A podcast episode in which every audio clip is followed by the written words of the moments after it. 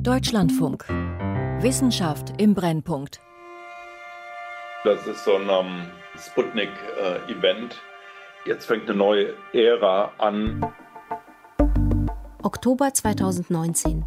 Im Fachmagazin Nature veröffentlicht das Team um Hartmut Neven ein Paper, das Furore macht. Das ist die Ära, die beginnt mit Quantenüberlegenheit. Neven arbeitet bei Google, dem Internetkonzern. Wenn Quantenprozessoren eine neue Rechenleistung erbringen können, die man auf klassischen Rechnern nicht bekommen kann.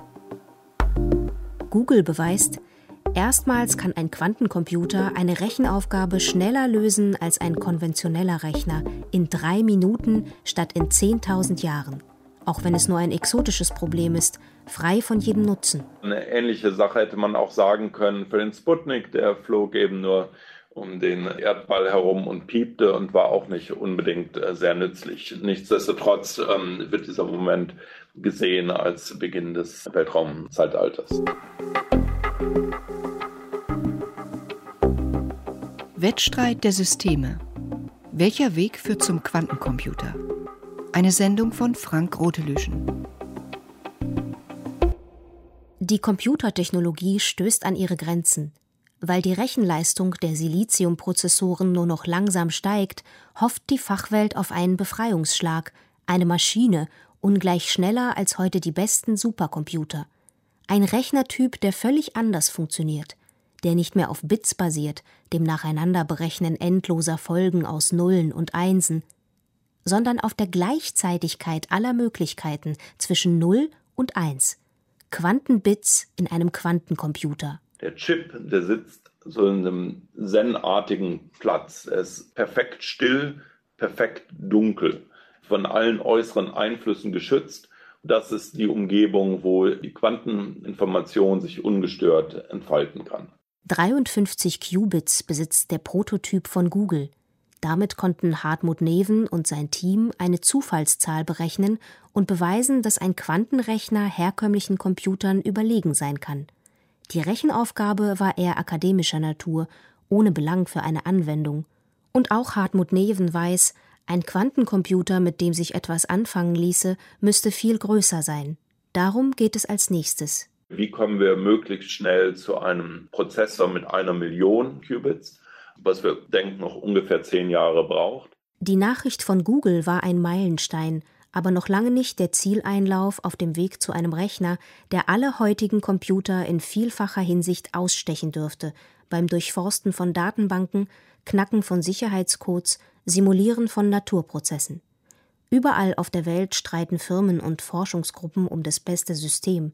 Ein Wettlauf, der vor Jahrzehnten begann. Wir verwenden Quantenbits, sogenannte Qubits. Ein Quantenbit kann in einem Zustand null oder dem Zustand eins sein, aber das sind nicht die einzigen Zustände, in denen sich so ein Quantenbit befinden kann. Information can be encoded in zeros and ones at the same time. Die Information kann in der null und in der eins gleichzeitig gespeichert werden. Man programmiert den Quantencomputer mit allen Zahlen auf einmal. The quantum computer can see all those inputs at once. Er erkennt und berechnet sie alle gleichzeitig. Wenn Sie einen Quantencomputer hätten mit dreihundert Quantenbits, dann wäre er in dem Sinne gleich mächtig wie ein Computer, der jedes Atom im sichtbaren Universum als eine Speicherzelle verwendet.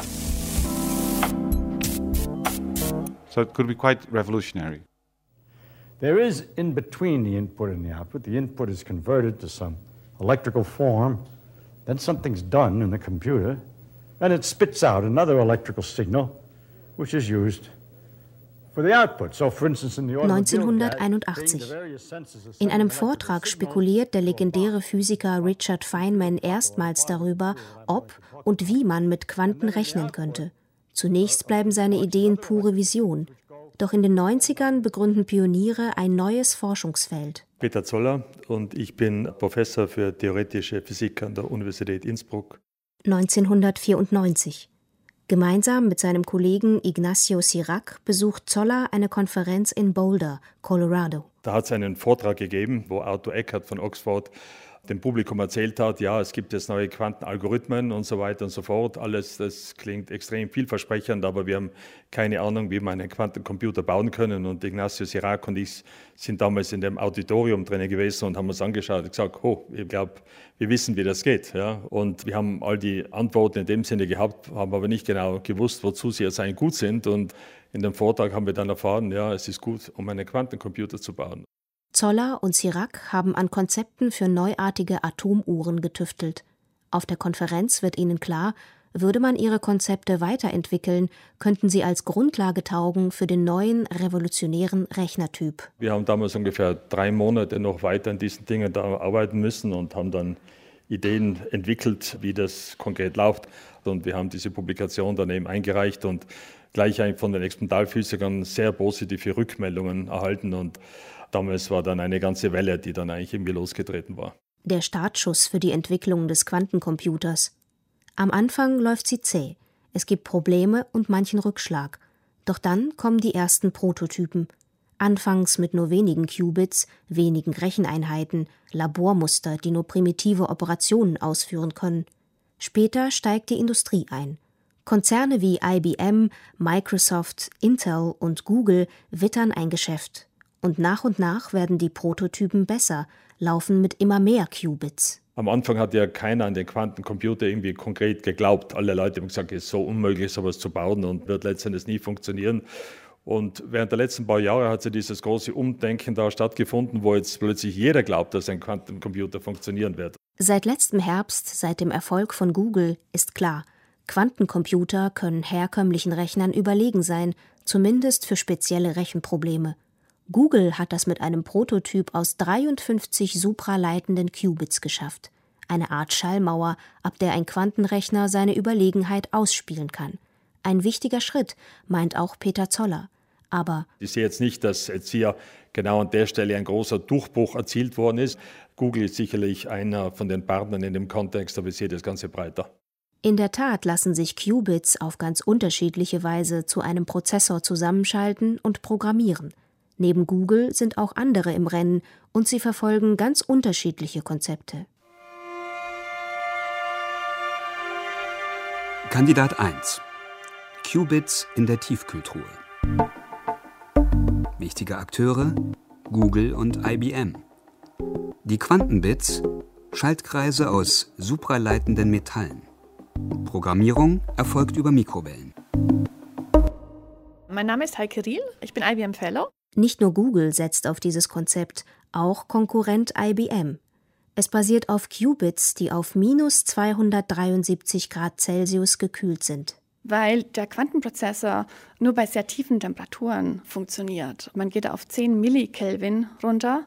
Das ist kälter als im Universum. Die Qubits bestehen aus winzigen Metallringen aus supraleitendem Metall. Ist es kalt genug, können Ströme völlig ungehindert durch diese Ringe fließen, rechts oder links herum. Oder beides gleichzeitig, eine verrückte Konsequenz der Quantenphysik. Dadurch verarbeiten die supraleitenden Ringe nicht nur ein Bit, ein Entweder-Oder, sondern auch alles dazwischen, ein sowohl als auch. Und dann gibt es auch ganz viele Mikrowellenkabel, die dann an den Prozessor angeschlossen werden und dann den Prozessor kontrollieren können. Das heißt, mit Mikrowellen kann man die Quantenzustände einstellen, in bestimmte Zustände, und auch dann das Ergebnis aus dem Quantenprozessor auslesen. Quantenbits sind ausgesprochen fragil und damit fehleranfällig. Bei einem zukünftigen großen Quantenrechner müssten die meisten Qubits dazu dienen, die laufend entstehenden Fehler auszubügeln. Real für die Rechnungen nutzbar wäre nur ein Bruchteil der Qubits, vielleicht ein Hundertstel, womöglich nur ein Tausendstel von ihnen.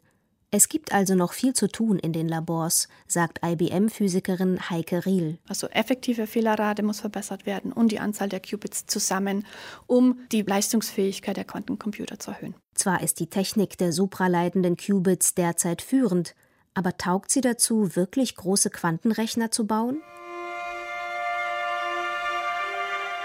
Kandidat zwei. Ionen in der Falle. Wichtige Akteure: Universität Innsbruck, Infineon und der U S-Konzern Honeywell.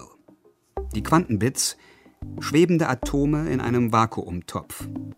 Programmierung: erfolgt über Laserstrahlen. Mein Name ist Philipp Schindler und ich bin Projektleiter des Beatmons-Projekts.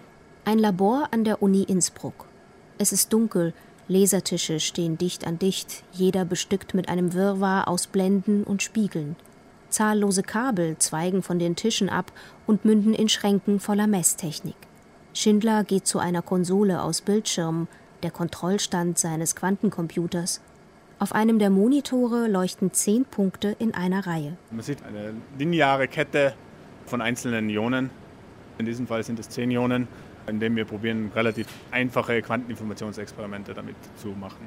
Die Ionen, die auf dem Monitor leuchten, stecken in einem luftleer gepumpten Vakuumtopf auf dem Tisch vor uns. Ionen sind geladene Atome. Magnete halten sie in der Schwebe, dadurch sind sie nahezu perfekt von der Außenwelt isoliert. Jedes der Ionen fungiert als Quantenbit. Wenn es hell ist, entspricht es quasi einem logischen eins, und wenn es dunkel ist, entspricht es einem logischen null. Sie sehen, dass die Ionen alle hell sind am Anfang einer Rechenoperation. Schindler schnappt sich die Maus und klickt auf eine Software, die eine Art Laserballett initiiert. Gebündelte Lichtstrahlen leuchten die Ionen an und programmieren sie. Der Quantenrechner kann loslegen. Und jetzt sehen Sie, dass die Ionen anfangen blinken. Das wäre eine Quantenrechenarbeit. Die zehn Quantenbits verschränken sich und tauschen Informationen aus. Und zwar alle gleichzeitig und nicht nacheinander. So wie der Prozessor eines P Cs, der einen Befehl nach dem anderen abarbeitet. Am Ende einer Rechenoperation kann ich die ganze Kette unserer Ionen auslesen und dann sehe ich, dass zum Beispiel die ersten drei Ionen hell sind und der Rest dunkel, und dann kann ich das in eine klassische Information umrechnen. Doch das ist nur eine kleine Demonstration. Mit seinen zehn Qubits ist der Prototyp zu mickrig, um den heutigen Rechnern Konkurrenz zu machen. Doch Schindler und seine Leute arbeiten bereits an Modellen mit deutlich mehr Qubits. Und im Projekt Piedmonts wollen sie die Ionenfalle gemeinsam mit dem Elektronikkonzern Infineon so klein machen, dass sie in einen Koffer passt, statt auf einen riesigen Lasertisch. Um das zu schaffen, quetschen sie die Fallen auf einen daumennagelgroßen Chip. Auf dem halten elektrische Leiterbahnen die Ionen in der Schwebe. Um diesen Chip muss natürlich noch ein Vakuumgefäß kommen. Aber dieses Gefäß kann sehr klein werden, so in Größenordnung von fünf mal fünf Zentimeter in diesem Fall. Bislang passen nur ein paar Ionen in die Chipfalle.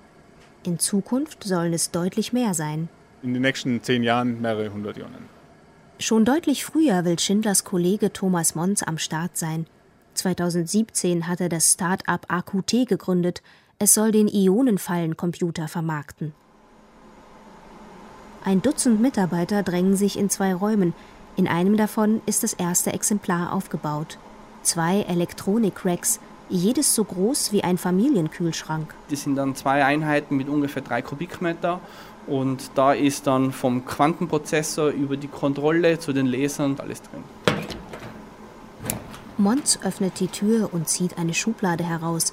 Ein Areal aus Linsen und Blenden, ähnlich wie auf den Lasertischen im Labor, nur viel kleiner. Eine optische Platte, auf der man eben Optomechanik mit Spiegeln manuell einstellt, um eben diese Lichtverteilung für Kühlen, Manipulation und Detektion zu optimieren und auf die richtigen Fasern aufzuteilen. Sobald der Prototyp zuverlässig läuft, können Interessierte per Cloud-Zugang Rechenzeit auf ihm buchen. Dabei geht es noch nicht darum, Aufgaben zu lösen, an denen konventionelle Computer scheitern. Vielmehr kann sich die Kundschaft an die neue Technik herantasten, können sich mit jener völlig neuen Art von Programmierung vertraut machen, die ein Quantenrechner braucht. Später sollen die ersten Exemplare ausgeliefert werden. Das Interesse ist groß, sagt Monz. Zurzeit ist es sogar so, dass wir sagen müssen, wie organisieren wir die Anfragen? Ist mehr der akademische Bereich, und das unterstützt man natürlich gern und können damit bereits die ersten Umsätze generieren. Die Ionenfallen haben Vorteile. Sie arbeiten präzise und bei Raumtemperatur. Doch wie man aus ihnen einen Rechner mit Abertausenden von Qubits bauen und per Laser ansteuern kann, ist auch bei diesem Konzept noch nicht ganz klar. Das Rennen ist offen. Supraleitende Qubits und Ionenfallen könnten entscheidend schwächeln, wenn es um den Bau großer Rechner mit vielen Qubits geht. Deshalb gibt es Forschungsgruppen, die auf ganz andere Konzepte setzen. Konzepte, die noch nicht so weit fortgeschritten sind, auf lange Sicht aber deutlich aussichtsreicher sein könnten. Damit sollte man in der Lage sein, einen Quantenzustand in einem Atom für Sekunden speichern zu können. Ah, jetzt sehen wir schon, bei einer bestimmten Frequenz wird das System dunkler. Das muss im Vakuum das Experiment gemacht werden, weil die Quantenbits, die wollen nicht gestört werden. Jetzt haben wir schon das bestimmt Fünffache an Leistung, das durchkommt. Es wird immer noch besser. Kandidat drei. Qubits auf dem Siliziumchip. Wichtige Akteure: Universität Sydney und Princeton-Universität. Die Quantenbits: Schaltkreise aus nanometerkleinen Transistoren. Programmierung erfolgt über elektromagnetische Felder. My name is Andrew Jurek. I'm a professor at the University of New South Wales in Sydney. In Australien tüftelt Andrew Jurek an einem Quantenrechner auf Siliziumbasis, aus jenem Stoff, aus dem auch die heutigen Computerchips sind. We've taken a standard transistor, like on the computer chips we use regularly. Unser Ausgangspunkt ist ein Standardtransistor, wie er sich auf jedem Computerchip befindet. Den haben wir so modifiziert, dass er mit einem einzigen Elektron funktioniert. Dieses Elektron besitzt einen Spin, eine Art Eigendrall, und diesen Spin nutzen wir als Quantenbit.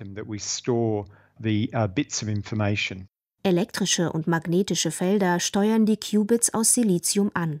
Ein mögliches Plus gegenüber anderen Technologien. Wie eine Massenproduktion aussehen könnte, ist im Prinzip schon klar. The big advantage of silicon qubits is that we can use conventional silicon chip technology to make many replicas. You can integrate everything onto a silicon chip and in this way. Der große Vorteil der Qubits aus Silizium ist, dass wir die gewohnten Methoden zur Chipherstellung verwenden könnten. Wir könnten die Quantenbits millionenfach auf einen Chip packen. Ebenso wie die supraleitenden Qubits von Google müssen auch die australischen Silizium-Winzlinge gekühlt werden, bis auf ein Zehntel Grad über den absoluten Nullpunkt. Dafür braucht es extrem teure Kühlsysteme. Ein Aggregat, das eine große Zahl von Qubits kühlen könnte, würde eine gute Million kosten. Doch nun haben wir herausgefunden, wie wir unsere Silizium-Qubits bei einer höheren Temperatur zum Laufen bringen. Bei eins Komma fünf Kelvin. Und dafür kostet eine Kühlanlage nicht mehr Millionen, sondern nur noch ein paar tausend Dollar. Bislang klappt das mit zwei Qubits. In den nächsten beiden Jahren will Jurek einen Chip mit einigen Dutzend Quantenbits bauen. Allerdings wären die Quantenbits noch einmal deutlich kleiner als heute die Transistoren auf einem Siliziumchip. Sie mit der nötigen Nanopräzision herzustellen, dürfte teuer werden. Geschätzte Kosten für eine Quantenchipfabrik eine Milliarde Euro. Kandidat vier. Macken im Diamant. Wichtige Akteure: Universität Leipzig, Universität Stuttgart. Die Quantenbits: Stickstoffatome im Diamantgitter. Programmierung erfolgt über Laserstrahlen und Mikrowellen. Ja, mein Name ist Jan Meyer. Ich bin hier der Leiter von der Abteilung Angewandte Quantensysteme an der Universität Leipzig. Die Apparatur, zu der Jan Meyer möchte, steckt in einem Sicherheitskäfig. Er öffnet die Tür, schnappt sich einen Stock mit einer Metallspitze und hält ihn kurz an das Herzstück der Apparatur, ein Metallrohr aus Edelstahl. Wenn man hier rein will, dann muss man vorher immer dafür sorgen, dass alles geerdet ist. Jetzt darf ich ruhig anfassen, ohne dass ich da ja, einen tierischen Schlag bekomme. Das Ding im Käfig ist ein Beschleuniger, der mit hunderttausend Volt läuft. Er bringt geladene Atome, sogenannte Ionen, auf Trab, in diesem Fall Stickstoff. Die schnellen Teilchen fliegen in ein Vakuumgefäß. Dort treffen sie auf ihr Ziel. Diese Ionen werden dann auf die Probe, die Diamantprobe, geleitet und dort implantiert. Im Vakuumgefäß steckt ein winziger Diamant. Meyer und seine Leute bombardieren ihn mit Stickstoff, um ihn zu einem Rechenelement eines Quantencomputers zu machen, einem Qubit. Also ein Diamant ist ein Gitter aus Kohlenstoffatomen. Und wenn man dort jetzt ein Fremdatom reinbringt, wie ein Stickstoffatom, dann braucht er ein bisschen mehr Platz. Und deshalb fängt er sich gerne noch eine Fehlstelle, also eine Stelle, wo normalerweise ein Kohlenstoffatom sitzen müsste. Und deshalb kommt man auf dieses N V-Zentrum. Ein Stickstoffatom mitten im Diamantgitter, daneben eine Lücke. Das bezeichnen Fachleute als N V-Zentrum.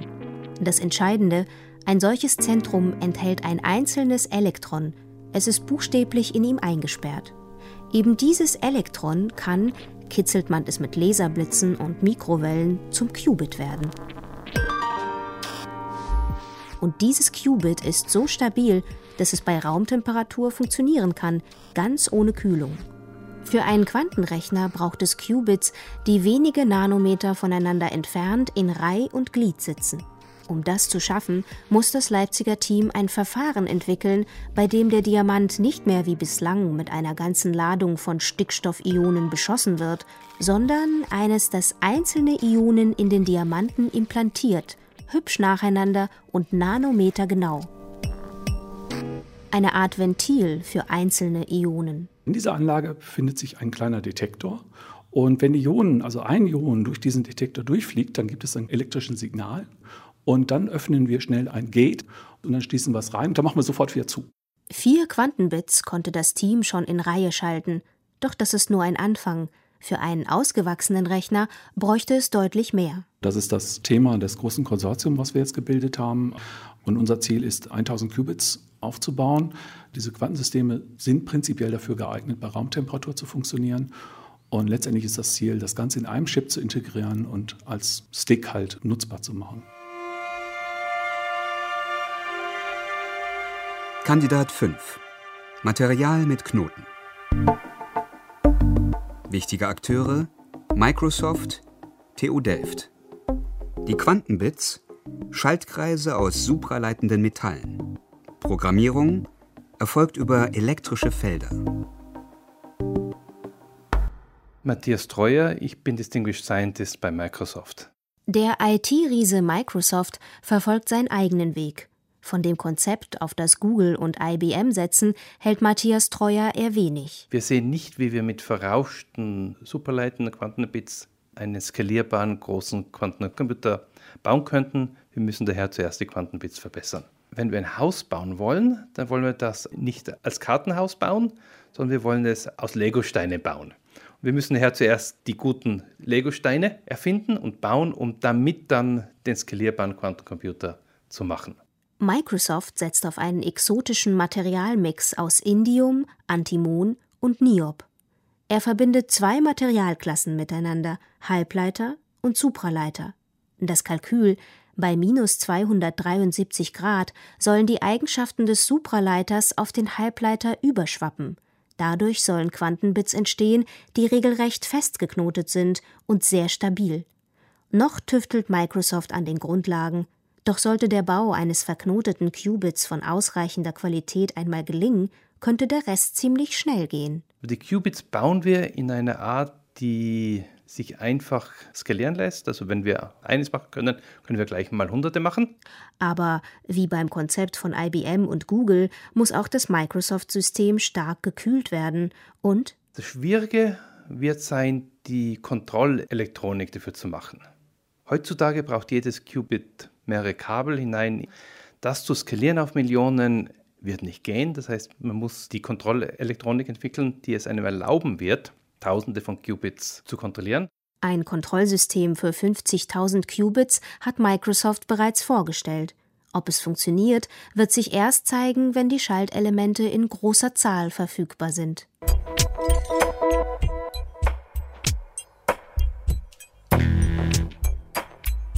Die Breite des Feldes spielt momentan auch wieder, dass wir eigentlich hier Grundlagenwissenschaft macht, und hier von einem Gewinner zu reden in irgendeinem Sinne, wäre vollkommen an der Sache da irgendwie vorbei. Meint Peter Zoller, Ideengeber und Quantenpionier.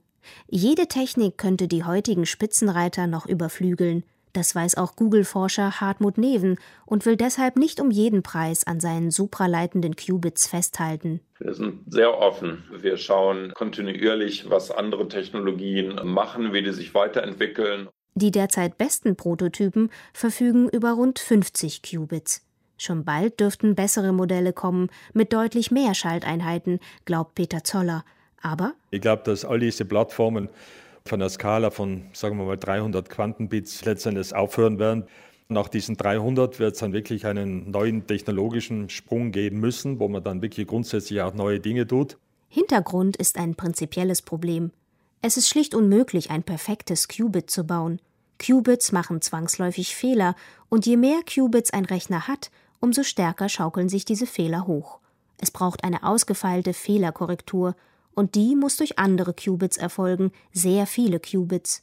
Ideen gibt es, doch der Erfolg ist alles andere als garantiert. Das ist noch ein sehr, sehr langer Weg und wir sind gut am Weg in diesen ganzen Dingen, aber wir sollten aufpassen, die Dinge da nicht überzuverkaufen oder zu große Erwartungen zu erwecken. Supraleitende Qubits und Ionenfallen, damit funktionieren die heute besten Prototypen. Sie kommen den Träumen von Wissenschaft und Wirtschaft am nächsten. Den Träumen von einem Quantencomputer, der für bestimmte Zwecke alles andere in den Schatten stellt. Wo es um Optimierung der Routen geht, um Materialoptimierung, neue Materialien entwickeln für leichtere Fahrzeuge, Batterien. Finding patterns in the data for user applications. Mustererkennung in Daten und Bildern. Neue Katalysatoren finden. Vielleicht bessere Methoden zur Herstellung von Dünger. Die Idee ist, dass für bestimmte künstliche Intelligenzanwendungen hohe Rechenleistungen nötig sind und klassische Computer an die Grenzen gelangen können. Mein Name ist äh, Thomas Emer. Ich bin im I T-Bereich, arbeite aber als Technologie-Scout fürs Unternehmen. Emer ist beim Darmstädter Technologiekonzern Merck angestellt. Merck zeigt sich vom Potenzial des Quantencomputers überzeugt und steht damit nicht alleine. Autohersteller wie Daimler, Banken wie J P Morgan, Flugzeugbauer wie Airbus, Ölkonzerne wie ExxonMobil, Elektronikriesen wie Samsung. Sie haben sich zu diversen Netzwerken zusammengefunden, bei denen ihnen I B M, Google und Microsoft per Internet einen Zugang zu ihren Prototypen bieten. Dadurch können die Teams aus der Industrie erste Erfahrungen sammeln mit einem Rechnertyp, der eine neue Art der Programmierung verlangt. Ja, wir nutzen es, aber als Spiel- und Lernwiese, also noch nicht produktiv. Es ist eine Chance, früh auf der Welle zu sein und einfach mal geduldig mit der Welle am Ball zu bleiben und die Welle zu reiten, auch wenn die noch sehr weit weg ist. Merck will per Quantencomputer das Verhalten hochkomplexer chemischer Reaktionen simulieren und dadurch die Baupläne für neue Hightech-Materialien finden. Wann dafür entsprechend große, leistungsfähige Modelle kommen, ist noch unklar. Manche sprechen von fünf, andere von zehn Jahren und womöglich dauert es sogar noch länger. Also muss sich die Industrie mit Fingerübungen begnügen. Sie macht sich mit der neuen Technik vertraut und übt schon mal, wie man einen Quantencomputer programmieren muss, damit er vernünftig funktioniert. Und vielleicht bringen die heutigen Modelle ja doch schon einen Nutzen, hofft Thomas Emer. Es ist ganz, ganz wichtig, dass man da einfach auch Möglichkeiten findet mit den existierenden fünfzig Qubits, die es gibt. Da kann man wahrscheinlich ganz tolle Sachen machen, wenn man denn wüsste, wie man sie tatsächlich wirklich so einsetzt, dass sie produktiv was rausfinden, was man sonst nicht rausfinden könnte. Die Industrie investiert Milliarden, ebenso die Politik, wie jüngst die Bundesregierung mit ihrem Corona-Konjunkturpaket. Satte zwei Milliarden Euro sollen in Quantentechnologien fließen, unter anderem für die Anschaffung von zwei Quantenrechnern. Nur, sollte der ersehnte Durchbruch ausbleiben, könnte sich Frust breit machen. Unternehmen könnten aus der Sache aussteigen, Ministerien Forschungsgelder kürzen und Projekte stoppen. Eine Durststrecke stünde bevor. Ein regelrechter Quantenwinter. Ich vermute mal, für einige wird der Winter kommen und dann wird sich zeigen, ob es runtergeht, ob es noch hochgeht. Eine ganz große Hoffnung, die ich habe, ist, dass vielleicht wir gar keinen Winter haben, sondern das Jammertal, was da kommen würde, einfach ignorieren und gar nicht erst auftreten lassen. Das ist aber Hoffnung und die stirbt ja zum Schluss, sagen wir mal.